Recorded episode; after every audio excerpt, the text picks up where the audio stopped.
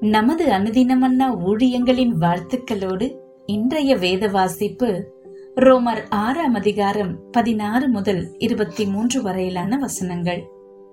மரணத்துக்கேதுவான பாவத்துக்கானாலும் நீதிக்கேதுவான கீழ்ப்படிதலுக்கானாலும் எதற்கு கீழ்ப்படியும்படி உங்களை அடிமைகளாக ஒப்புக் கொடுக்கிறீர்களோ அதற்கே கீழ்ப்படுகிற அடிமைகளாய் இருக்கிறீர்கள் என்று அறியீர்களா? முன்னே நீங்கள் பாவத்திற்கு அடிமைகளாய் இருந்தும் இப்பொழுது உங்களுக்கு ஒப்புவிக்கப்பட்ட உபதேச சட்டத்திற்கு நீங்கள் மனப்பூர்வமாய் கீழ்ப்படிந்ததனாலே தேவனுக்கு ஸ்தோத்திரம். பாவத்தினின்று நீங்கள் விடுதலையாக்கப்பட்டு நீதிக்கு அடிமைகள் ஆனீர்கள் உங்கள் மாம்ச பலவீனத்தின் நிமித்தம் மனுஷர் பேசுகிற பிரகாரமாய் பேசுகிறேன். அக்கிரமத்தை நடப்பிக்கும்படி முன்னே நீங்கள் உங்கள் அவயவங்களை அசுத்தத்திற்கும் அக்கிரமத்திற்கும் அடிமைகளாக ஒப்பு கொடுத்தது போல இப்பொழுது பரிசுத்தமானதை நடப்பிக்கும்படி உங்கள் அவயவங்களை நீதிக்கு அடிமைகளாக ஒப்புக்கொடுங்கள்.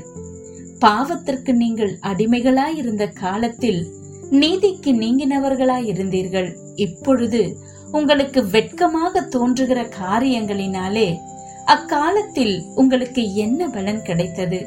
அவைகளின் முடிவு மரணமே. இப்பொழுது நீங்கள் பாவத்து நின்று விடுதலையாக்கப்பட்டு தேவனுக்கு அடிமைகள் ஆனதினால் பரிசுத்தமாகுதல் உங்களுக்கு கிடைக்கும் பலன். முடிவோ? நித்திய ஜீவன். பாவத்தின் சம்பளம் மரணம். தேவனுடைய கிருபை வரமோ? நம்முடைய கர்த்தராகிய இயேசு கிறிஸ்துவினால் உண்டான நித்திய ஜீவன். இன்றைய நற்செய்தி துவக்க கால வாழ்க்கை கையேடு.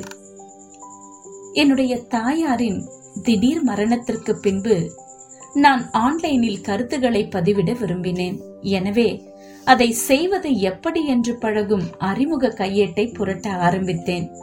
எதிலிருந்து துவக்குவது தலைப்பை எப்படி தேர்ந்தெடுப்பது ஈர்க்கக்கூடிய பதிவுகளை எப்படி பதிவிடுவது என்று கற்று ரெண்டாயிரத்தி பதினாறாம் ஆண்டு என் முதல் பதிவை வெளியிட்டேன். நித்திய ஜீவனை பெறுவது எப்படி என்னும் ஆரம்ப கால கையேட்டை பவுல் எழுதியுள்ளார்.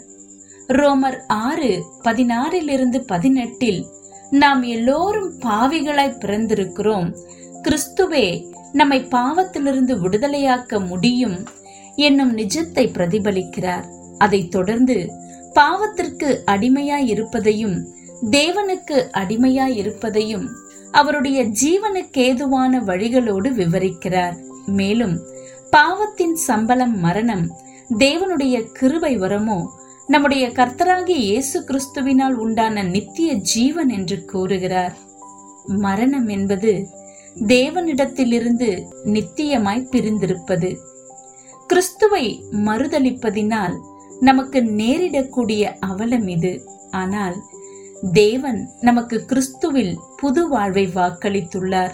அது பூமியில் துவங்கி பரலோகத்தில் முடிவில்லாமல் அனுபவிக்கக்கூடிய நித்திய வாழ்வு. நித்திய ஜீவனை குறித்த பவுலின் இந்த ஆரம்ப கால கையேடு நமக்கு இரண்டு தேர்வுகளை முன்வைக்கிறது. பாவத்தை தேர்ந்தெடுத்தால் மரணம் அல்லது இயேசுவின் பரிசை தேர்ந்தெடுத்தால் நித்திய ஜீவன். நீங்கள் இந்த ஜீவனுக்கேதுவான வரத்தை பெற்றுக்கொள்ள பிரயாசப்படுங்கள். ஒருவேளை நீங்கள் கிறிஸ்துவை ஏற்கனவே ஏற்றுக்கொண்டவர்களாயிருந்தால் இன்று அந்த பரிசை மற்றவர்களோடு பகிர்ந்து கொள்ளுங்கள். இன்றைய சிந்தனை. இயேசு கிறிஸ்துவின் மூலம் நித்திய ஜீவனை பெறுவது என்றால் என்ன என்பதை எப்படி விவரிப்பீர்கள்? பாவத்திற்கு அடிமையாய் இருப்பதற்கும் தேவனுக்கு அடிமையாய் இருப்பதற்குமான வித்தியாசங்கள் யாவை? ஜபம். இயேசுவே என்னை நேசித்ததற்காகவும் மன்னித்ததற்காகவும் உமக்கு நன்றி. என்னால் செலுத்த முடியாத விளைக்கரையத்தை நீர் செலுத்தினீர். என்னால் வாங்க முடியாத ஒன்றை நீர் எனக்கு பரிசாக கொடுத்தீர். ஆமேன்.